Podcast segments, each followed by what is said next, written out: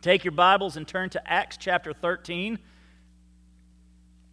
Acts chapter 13, verses 13 through 52.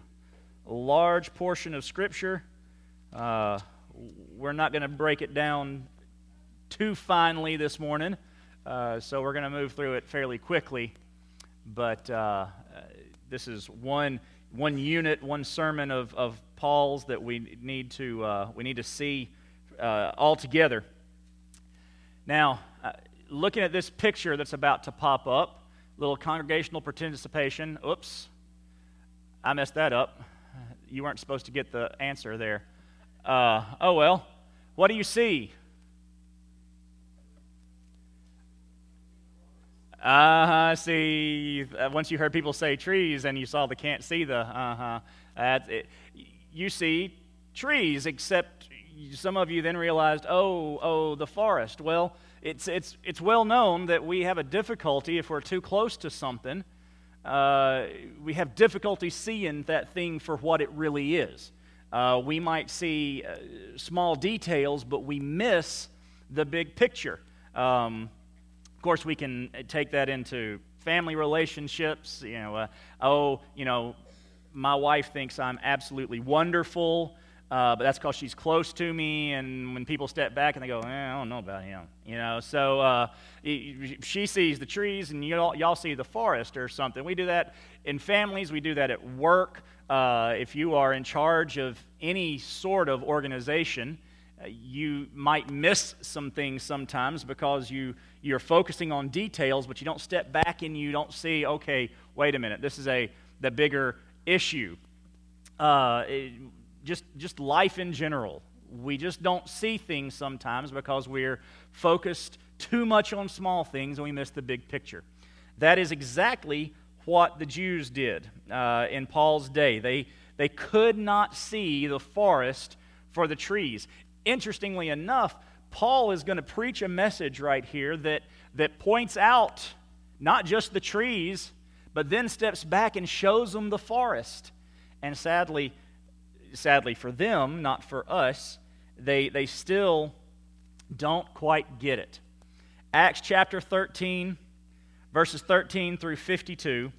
Uh, let's read that and follow along with me. If you don't have a Bible with you, it's, uh, there's one in front of you, uh, or you can follow along on the screen. Both places will match what I'm reading, uh, my translation. Paul and his companions set sail from Paphos and came to Perga in Pamphylia. But John left them and went back to Jerusalem. They continued their journey from Perga and reached Pisidian Antioch.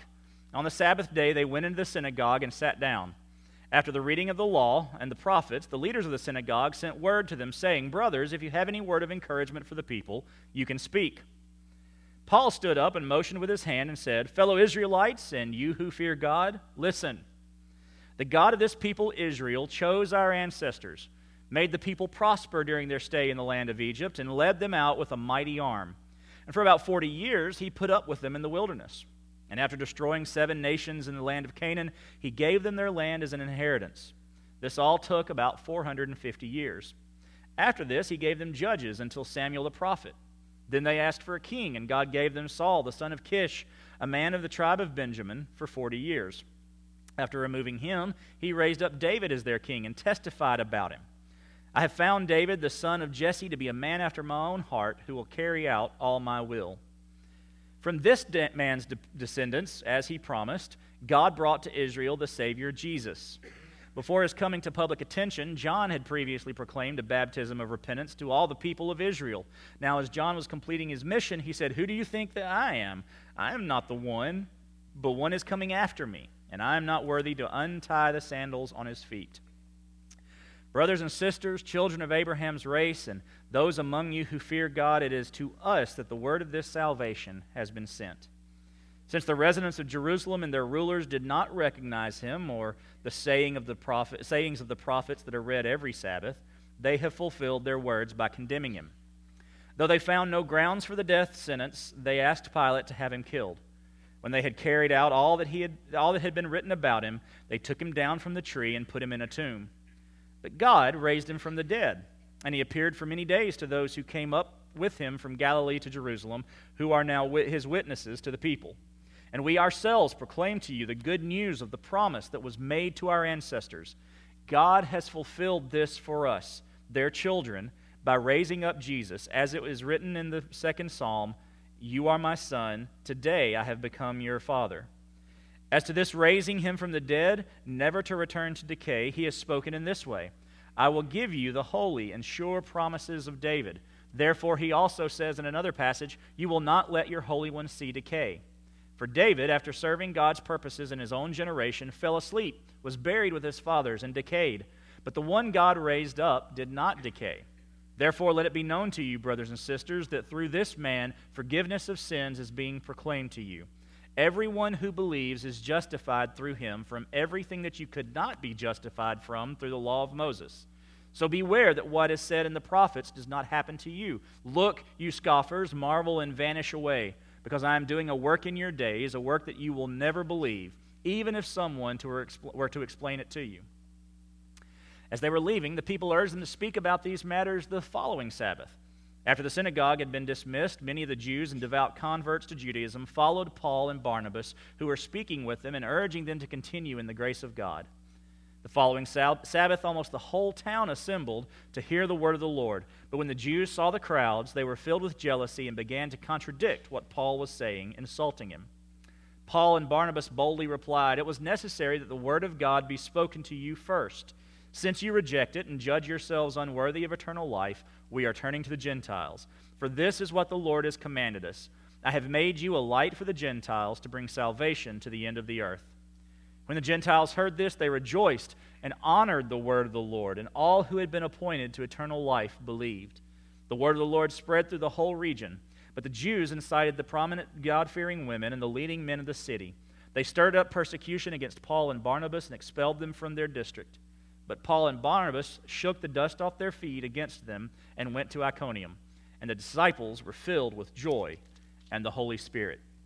So we get quite an image here of uh, this part of Paul's missionary journey. Now, they have uh, left Cyprus, they've left the, uh, if, if, y'all were looking at a map like, like up here, they've left this left end, uh, this western end of Cyprus, they just sailed up to what would have been the extreme western part of Turkey today, near the border of Turkey and uh, Macedonia or Turkey and Greece, whatever's right there on its border. I think it's Macedonia.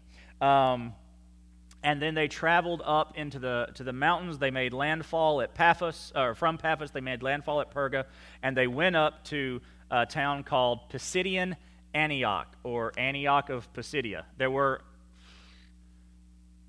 15 cities in the Roman Empire named Antioch, so they all got their uh, uh, their their nickname from where they were. So they this isn't the Antioch, the, the, the church that sent them, the one that was up near uh, up in the uh, area of Syria. This is uh, one a long way away. So don't be confused and think, wait, is this the same Antioch? Nope, they haven't gone home. So that's that's where we pick up this missionary journey. And Luke begins to tell us uh, some things that uh, well, he doesn't say, he just shows. Suddenly, we're calling Saul Paul. There was no uh, indication that this was going to happen. Uh, there was no, there's no explanation why he does it, but he starts calling him Paul all of a sudden, and he will be called Paul for the rest of Acts. I may have mentioned this a little bit last week. This is just an indication of where Paul was going with the message that he would be a missionary to the Gentiles, and it made more sense to use his Gentile name in preaching to the Gentiles rather than his Hebrew name in preaching to the Gentiles. But something else that is subtle that you might miss is from now on, Paul's name comes first. And that means something. Paul is now the, the leader of the mission. He is now the leader of the really the church in Antioch. It's been Barnabas and Saul, Barnabas and Saul, Barnabas and Saul. Now it's Paul and his companions, and it'll be Paul and Barnabas and Paul and Silas. And this is Luke just explaining the story. This is where we're going with this. You see the purpose and you see the point of Acts, why he is telling these stories. Go into the Gentiles, and it's Paul's job to do it. And Paul is going to lead out. And what we also see here in these first uh, three verses, four verses, 13 through 15, is we see Paul's evangelistic strategy. They get to a town. Uh, Pisidian Antioch had a very large Jewish community. They uh, had multiple synagogues in this town, and he goes to one of them, and this is going to be his strategy throughout the, to the Jew first, and then to the Greek. It will always be the way Paul does things. Then we come to Paul's sermon, the, the obvious main portion of, of this text. And we, six, verse 16 through 41, uh, uh, uh, quite a chunk of scripture. We have three full, and I say full, this is probably not everything Paul said. This is just the, the full Cliff's Notes version of, of Paul's sermons. We have three sermons of Paul, three major sermons.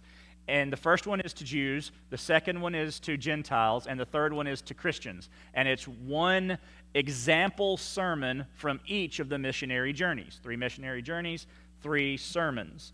And we see how he is going to uh, preach to a typical Jewish audience. This would have been his opening sermon in the synagogues when he got the opportunity to speak he's going to tailor this message to show them that Jesus fulfills the promises to David.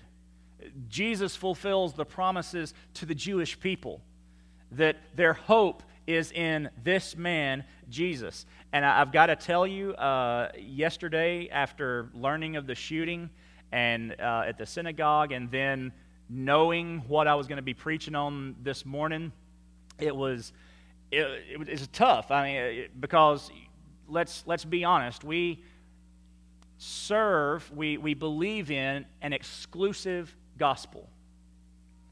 Anyone who dies without a relationship with Jesus Christ goes to hell. Doesn't matter your, your religion, doesn't matter your church membership, your synagogue membership, your mosque membership, your temple membership. It doesn't matter how good you are, it doesn't matter the, who you are if you die without a relationship with Jesus Christ, you go to hell. And then to, to know that there is a good possibility, just based on Scripture, that the folks who were shot and killed yesterday didn't have a relationship with Jesus Christ. This is a hard message to preach. Maybe y'all don't think of it that way. This is the thing, the sort of thing preachers think of as they're working on their messages. But the truth of the gospel, I believe, is made clearer in a time of tragedy. The truth of the gospel that says our only hope is in Jesus Christ shines when we see a tragedy, senseless killing, and we wonder, and maybe we know based on stated beliefs, that the people who lost their lives didn't know Christ. So, what this is totally off my notes, y'all, just, just so you know. Um, so the, the thought process then is how many other people do we know that may die suddenly, unexpectedly, that we should have shared the gospel with but didn't, and now they'll spend an eternity in hell? We just never know. Those folks did not go to temple yesterday morning expecting to not make it home. Yeah. One of those things you think about when you're preparing a sermon. Nonetheless, based on Scripture, the gospel is for everybody. And we go to Scripture and we see disappointment. We see rejection. We see people who had the opportunity, had the opportunity, had the opportunity, and they didn't choose to follow Jesus. Uh, like I said, this is way off script. I, I, don't know if I'm making sense or if this is just kind of a, an emotional babbling, but uh, uh, it's, it's a, it was a tough, it's a tough thing from yesterday. So anyway, uh, back, back to where I was. looking at Paul's sermon, he is specifically speaking to people who believed, and I guess this is where I'm going with it uh, people who believed the very things that the people had gathered, that gathered yesterday, believed. That's what makes this message hard this morning. Paul had the gospel message, and he went to a Jewish synagogue there, we would call it a temple in Pittsburgh, and they rejected the message. And here's the I don't even know if I'm going to get to my notes. Here's the problem they rejected that message. There's a Jewish temple because, maybe not a direct line, but because these people rejected Paul's message in Acts. Right? I mean, they, they, they had the gospel, it was presented to them, and they rejected it. And, and and it, this isn't a, a pick on Jewish people day. Folks, there are so many of us, so many of our family, so many of our friends who have heard the gospel, who, who've been presented opportunities and they have rejected it over and over and over. They couldn't see the forest for the trees.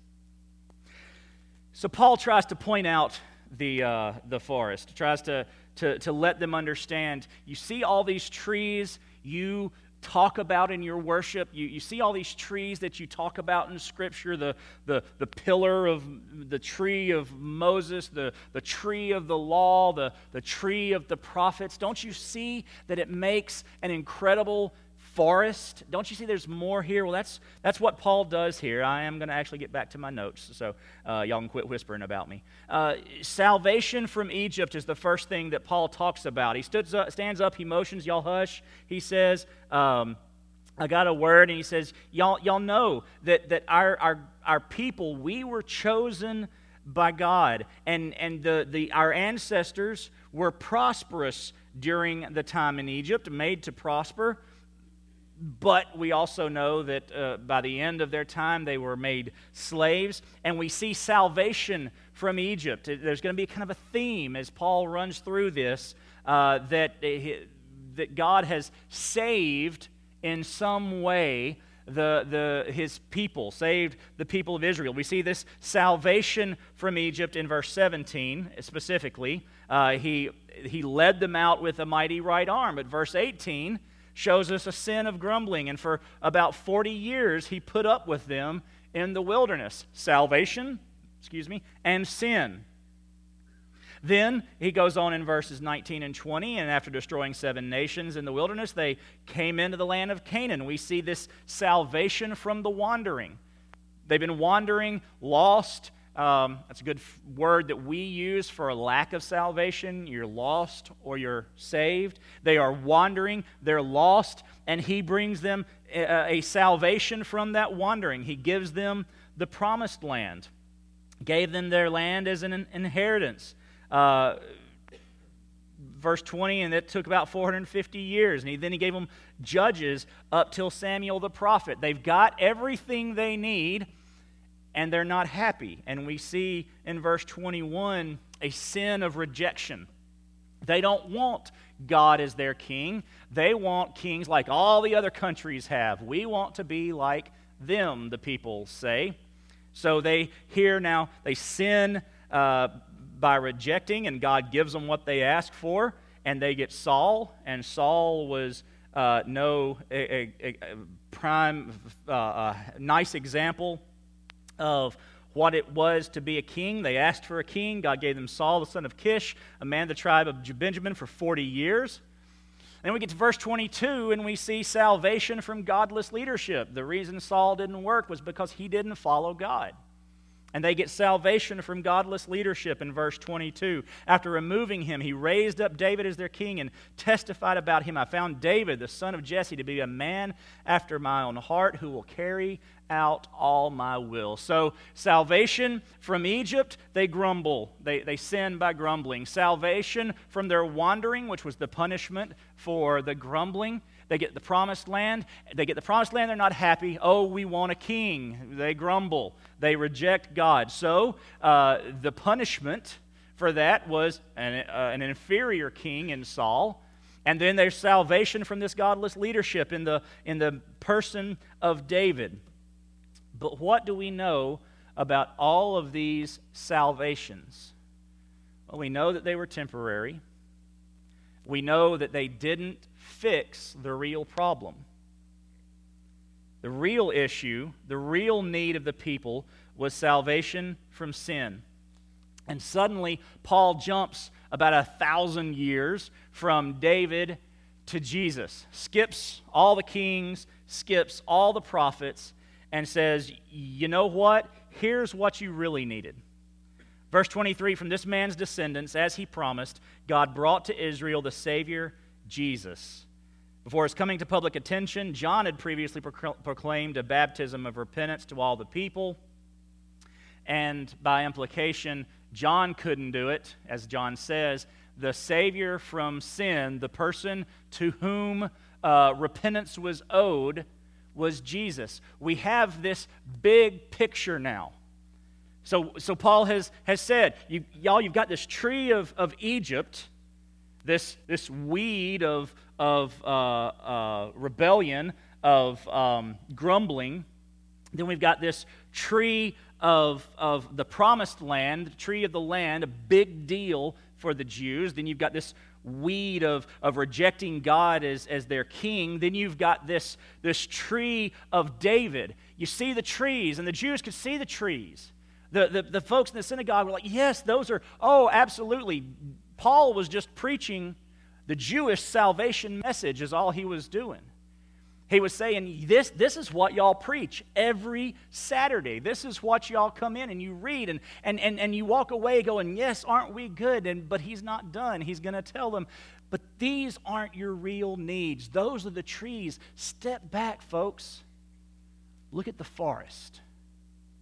And that's what he presents with Jesus salvation from their sin, the real need for everyone. Not uh, not prosperity, not heal, uh, uh, uh, uh, physical healing, not anything like that. Salvation from sin, not salvation from Egypt, not salvation from persecution, not salvation from enslavement, not salvation from wandering, not salvation from poverty, not salvation from godless leadership, not salvation from bad kings, not salvation from bad presidents. The salvation that is needed is salvation from sin. That is the message of Paul, and that is the gift of Jesus. But he continues in verse 26.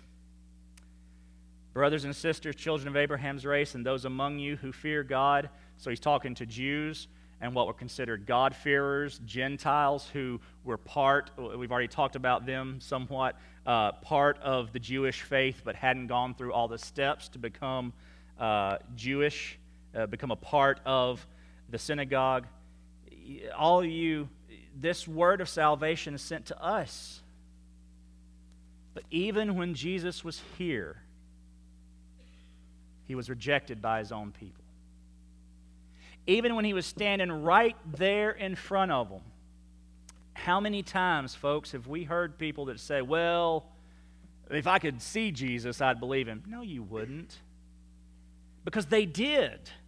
These people saw him and they did not recognize him.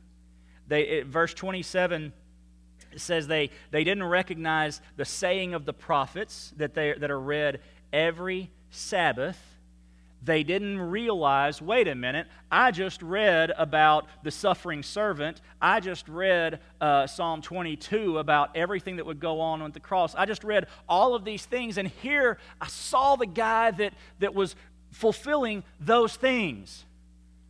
Well, that's a strange coincidence. So, what are we eating after service? That was their reaction. At best, Indifference was their reaction. But what we see is not indifference, but rejection. They found no grounds for, for the death sentence. Though they found no grounds for the death sentence, they asked Pilate to have him killed. And when they carried out all that had been written about him, they took him down from the tree and put him in a tomb. So, not just rejection, but death, murder. We'd do it too. I mean, it, it would be done again today. If Jesus came, uh, if it were today instead of 2,000 years ago, we'd kill him. His story was, his, his message was too, just too radical. No, that, no, no, it just doesn't. Well, we say we wouldn't, but that's exactly what the Pharisees said in his day. Jesus tells the Pharisees at one point, You say, if we had been around, we wouldn't have done what the prophets did. And Jesus, is, Jesus tells them, You're the one that killed the prophets. You never believed what they said. We'd do it too. But we see rejection by his own. Paul's showing the forest, he's showing them the big picture. And then verses 30 through 37 show them some trees they hadn't looked at. Because if you've ever sat in the woods, uh, if you go deer hunting or, or, or, anything where you just sit, uh, you, you get real used to what's right around you. You know that tree, and uh, you know this tree, and you see a shape uh, over on, on this tree, and, and you think, is that something? Is that an animal? And you watch it for five minutes, and it never moves, and okay, it's not an animal. Okay.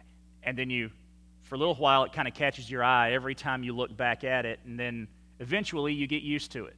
Well, you know the shape of that tree anymore. It doesn't, doesn't affect you. You know this bush over there. You know when the wind blows, this limb moves a certain way and it'll catch your eye, but now you're used to it. But beyond that, you don't, you don't know. So if something happens off in the forest, off in the woods, wait, what was that? Was that. Was,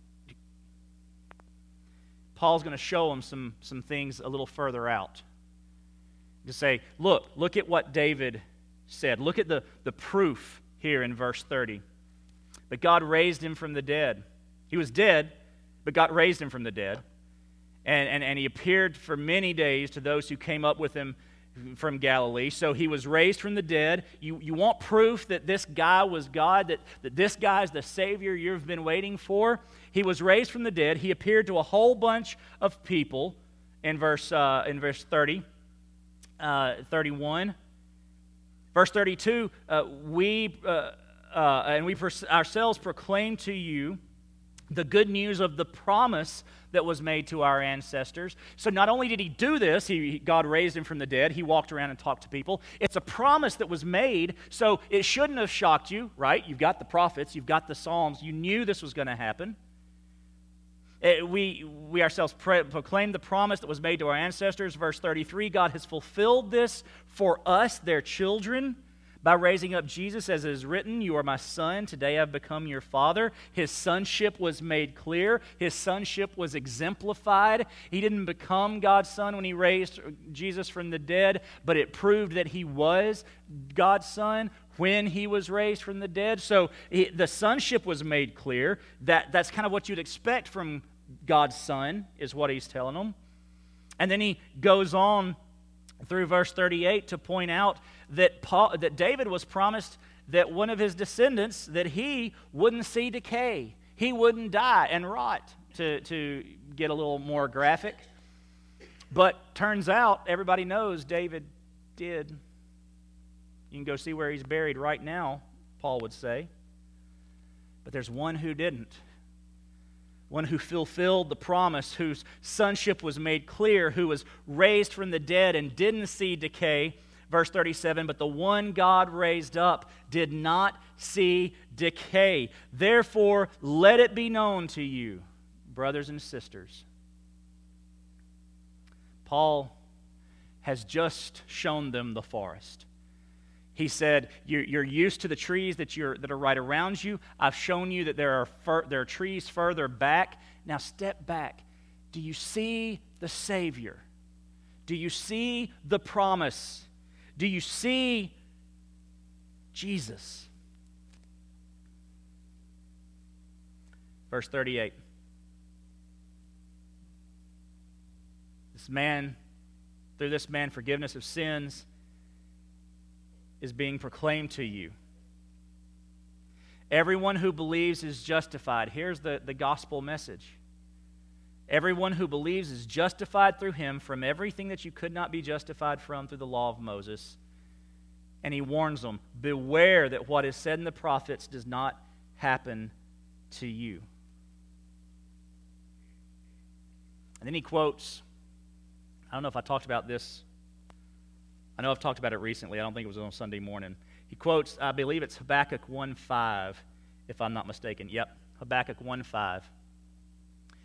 If you ever see anybody, if you're on Facebook, and you ever see anybody post Habakkuk 1 5 as a positive, uplifting verse, don't click like, click that little, the, the laughy face. Because they are quoting a verse that's talking about destruction. That's the point Paul is making here. The verse, Look, you scoffers, marvel and vanish away because I'm doing a work in your days, a work that you will never believe. And that's the part people like. I'm doing a work in your day, a work you will never believe. And they want to claim that as a promise. God's going to do something he, I will never believe. Well, the next verse says, And what you won't believe is I'm about to destroy you using the Babylonians. That's what you won't believe. You wouldn't believe that God will judge you. That's the message of Paul right here to the people. He's telling them if you don't see the forest, if you don't understand that Jesus is the Savior, that He's the Savior you've been waiting for, He's the Savior that goes all the way back past Egypt, though He doesn't go that far, but goes all the way back to the garden, back to Genesis 3:15 of the serpent striking the seed's heel and the seed crushing the serpent's head. If you, if you don't understand that, the marvel that you will not believe is that God will judge you. We don't want to believe that God will judge us for rejection, but rejection equals judgment. And it does not matter your ethnicity, it does not matter your religion, it does not matter your holy book. All that matters is your, is your relationship with Jesus Christ. And if you do not have that relationship with Jesus Christ, if you reject that relationship, you will be judged. Marvel and vanish away.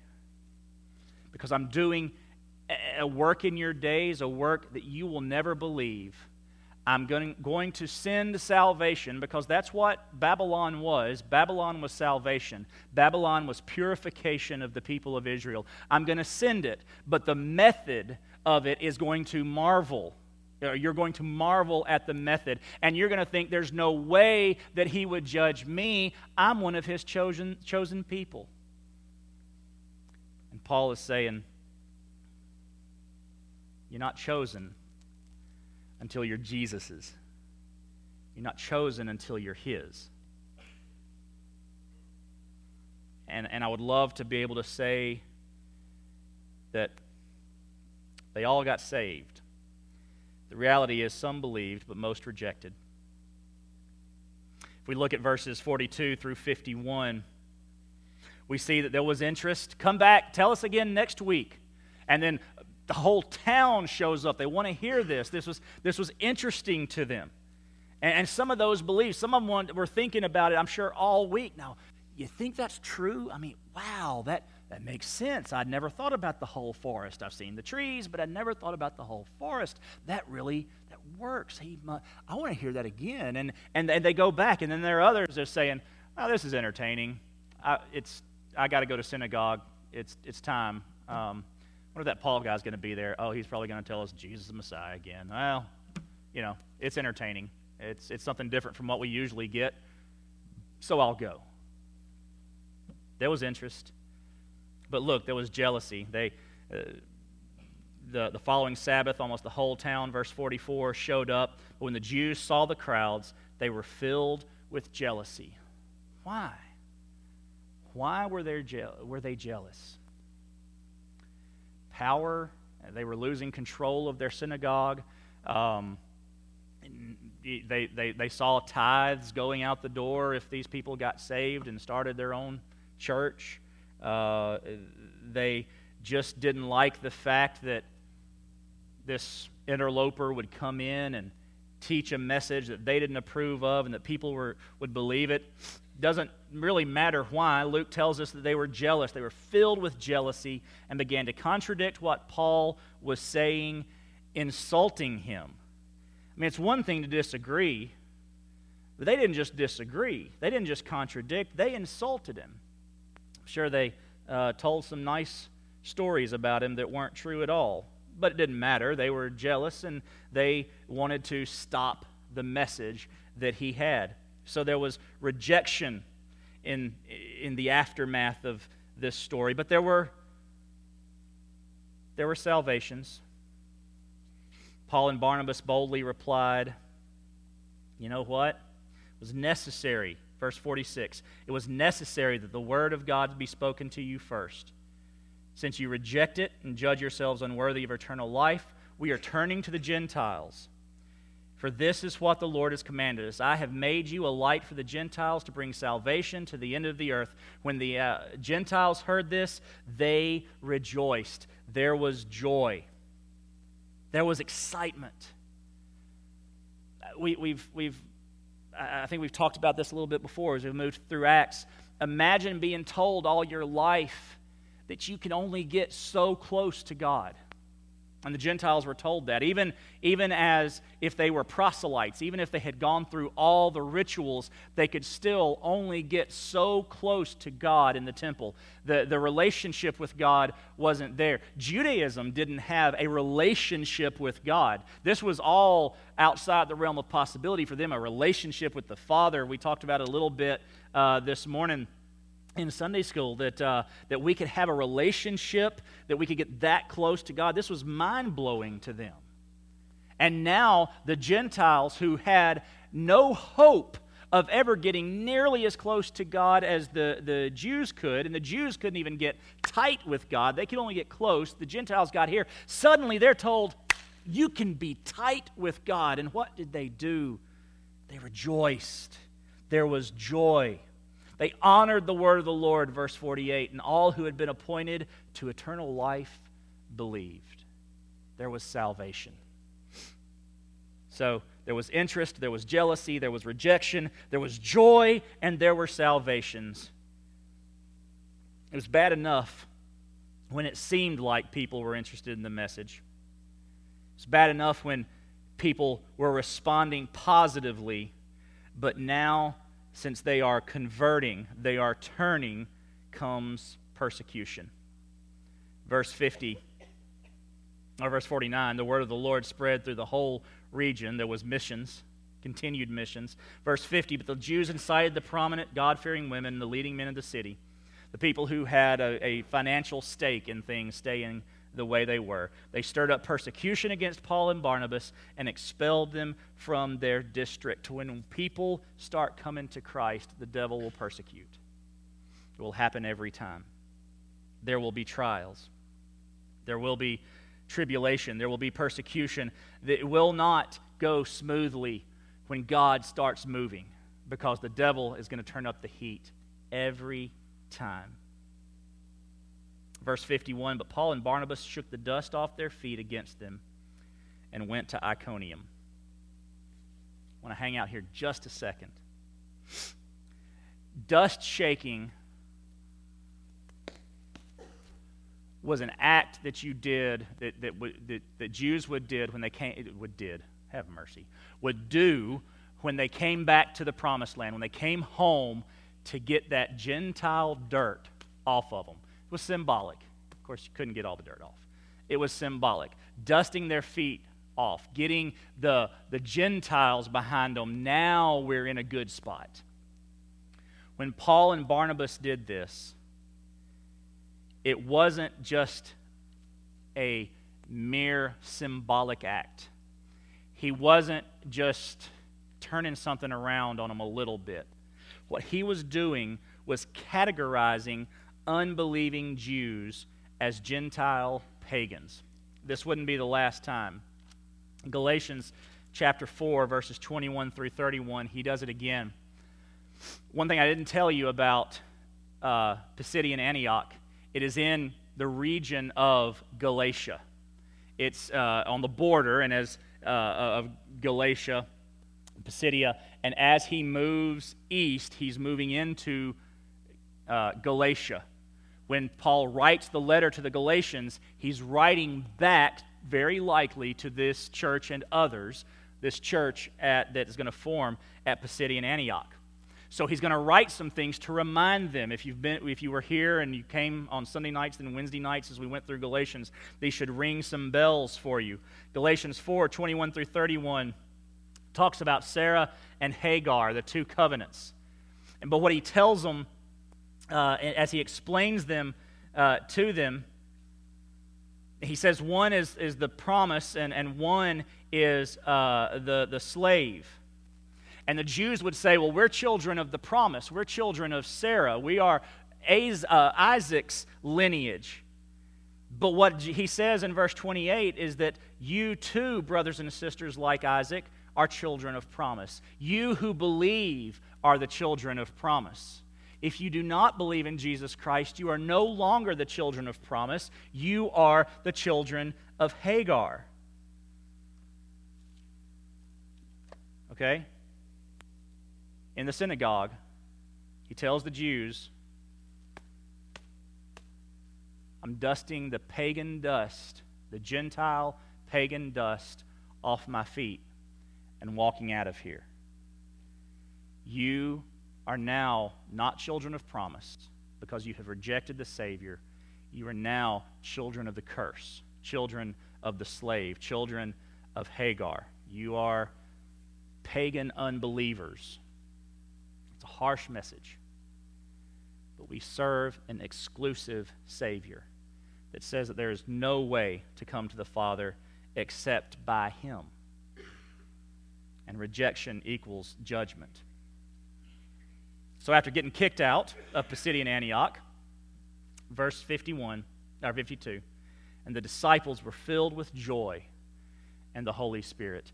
You were persecuted, you were kicked out, you had to tell your people, your cousins, you're not going to heaven. You've rejected the one who can save you. And yet they are filled with joy. There was no joy in the judgment, there was no joy in the condemnation. There was joy that the message of the gospel was now going to the rest of the world. Because by their rejection, we can be saved. By their rejection, the gospel comes to us. And the disciples knew it, and there was joy, and the Holy Spirit was in what was going on. So, in this passage, the Jews of, the, of Pisidian Antioch, they missed the forest for the trees. Did I, did I make that clear? They missed this picture. And even after Paul points it out, after he draws the picture and shows the trees and then says, Now look what kind of forest it makes, they still did not get it. And we thank God that the message then left them and came to the Gentiles, came to us. The message moved from there. We don't rejoice we should never rejoice in the death of an unbeliever. I don't care how heinous the person is. We deserve the same hell anybody else gets. I deserve the same hell that, that any tyrant, any bigot, any mass murderer gets. Just because I'm not a tyrant, bigot, or a mass murderer doesn't mean I deserve a different hell. So we don't rejoice in their rejection. We do rejoice in the message that came to us. So we could believe. So, unbeliever, this morning, don't make a similar mistake. Don't miss the forest for the trees. Don't miss salvation this morning because you're focused on the trees of your sinfulness, the trees of your pride, the trees of your uh, uh, self assurance. Don't miss the gospel because you think you can do it on your own or because you, can, you think you can deserve, uh, because you think you don't deserve it. You can't do it on your own, and you're right, you don't deserve it. It's not about deserving, though. It's about believing, it's about repenting, and it's about following Jesus Christ. Don't miss salvation focusing on your particulars. That's unbeliever who's not as familiar with the gospel, but folks, there are so many people sitting in church today that are so familiar with the gospel that you've never responded to it. Not just in this church, but churches all over the country, all over the world. They're so familiar with the message of Jesus that because they've grown up hearing it, they think they've believed it. They think they've accepted it, but they haven't. They have missed the forest for the trees. Sometimes those closest to the gospel have the hardest time hearing it. I believe it is easier to witness to a pagan who has no knowledge of the gospel than it is to someone who has grown up with some semblance of the gospel but not responding to the true gospel. They are inoculated. They've gotten enough of it that they, that they no longer are affected by it. But they've never, ever received it. This morning, don't reject the message because you know it, but you've never believed it. You've never repented. We don't know what today holds. We don't know when this will be the last opportunity to respond to the gospel message.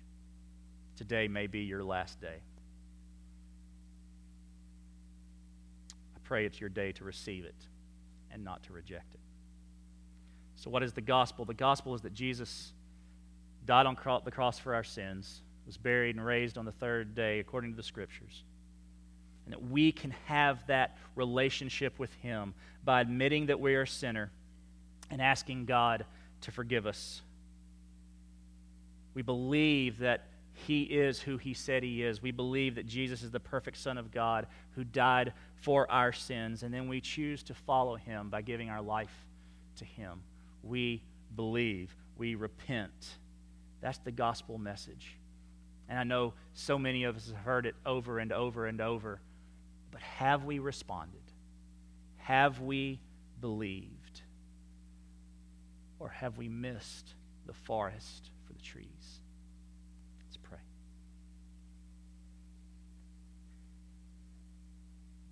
God, I pray we would not miss your message.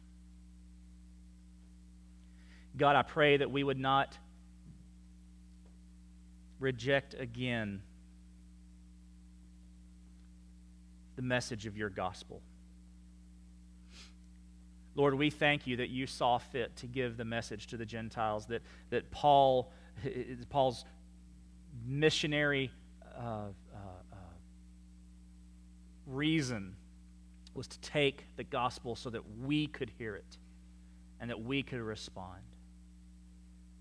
Lord, we rejoice in that, but God, it breaks my heart to know that I have salvation because of someone else's rejection.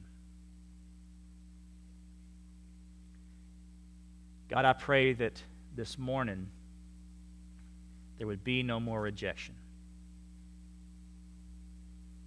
God, that this gospel message will elicit a response. Not a ho hum. I've heard it all before. Not defensiveness, but God, brokenness, repentance, willingness to lay down our lives and follow you. God, break through that cultural inoculation that has so blinded so many people to their need for a Savior. They've got a church, they've got a Bible, they've got goodness, so they think they have Jesus. God, I pray that you will work on hearts today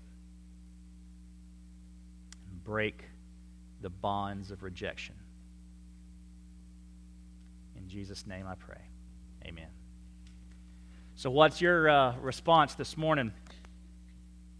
Will you respond to the gospel? Will you admit, confess, believe, believe, confess?